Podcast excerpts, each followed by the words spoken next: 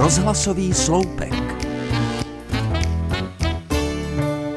Pamatuju si ještě na doby, kdy v socialistickém pohostinství doznívaly ozvěny prvorepublikové kultury.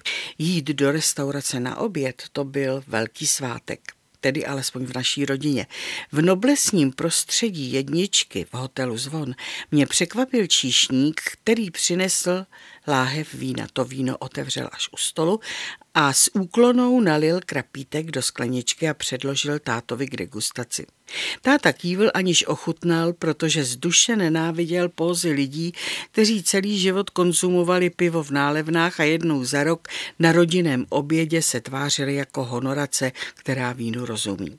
Tahle póza byla stejně zbytečná, protože nabídka vín v té době byla malá a konzumaci těch, na nichž si člověk skutečně pochutnal, zase neunesla jeho kapsa.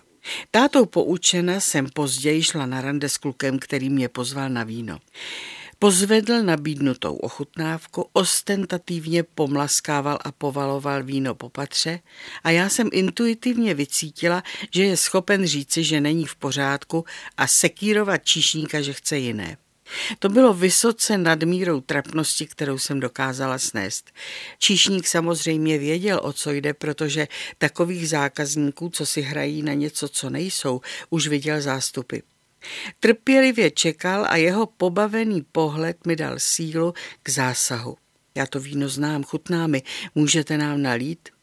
Byla jsem rudáj za ušima, protože tento postoj, jakési veřejné vystoupení, pro mě vůbec nebyl příjemný. Však jsem to taky od svého ctitele schytala. Vypadal prý jako blbec a ode mě to byla rána pod pás. Vypadal? Pravila se mízlivě.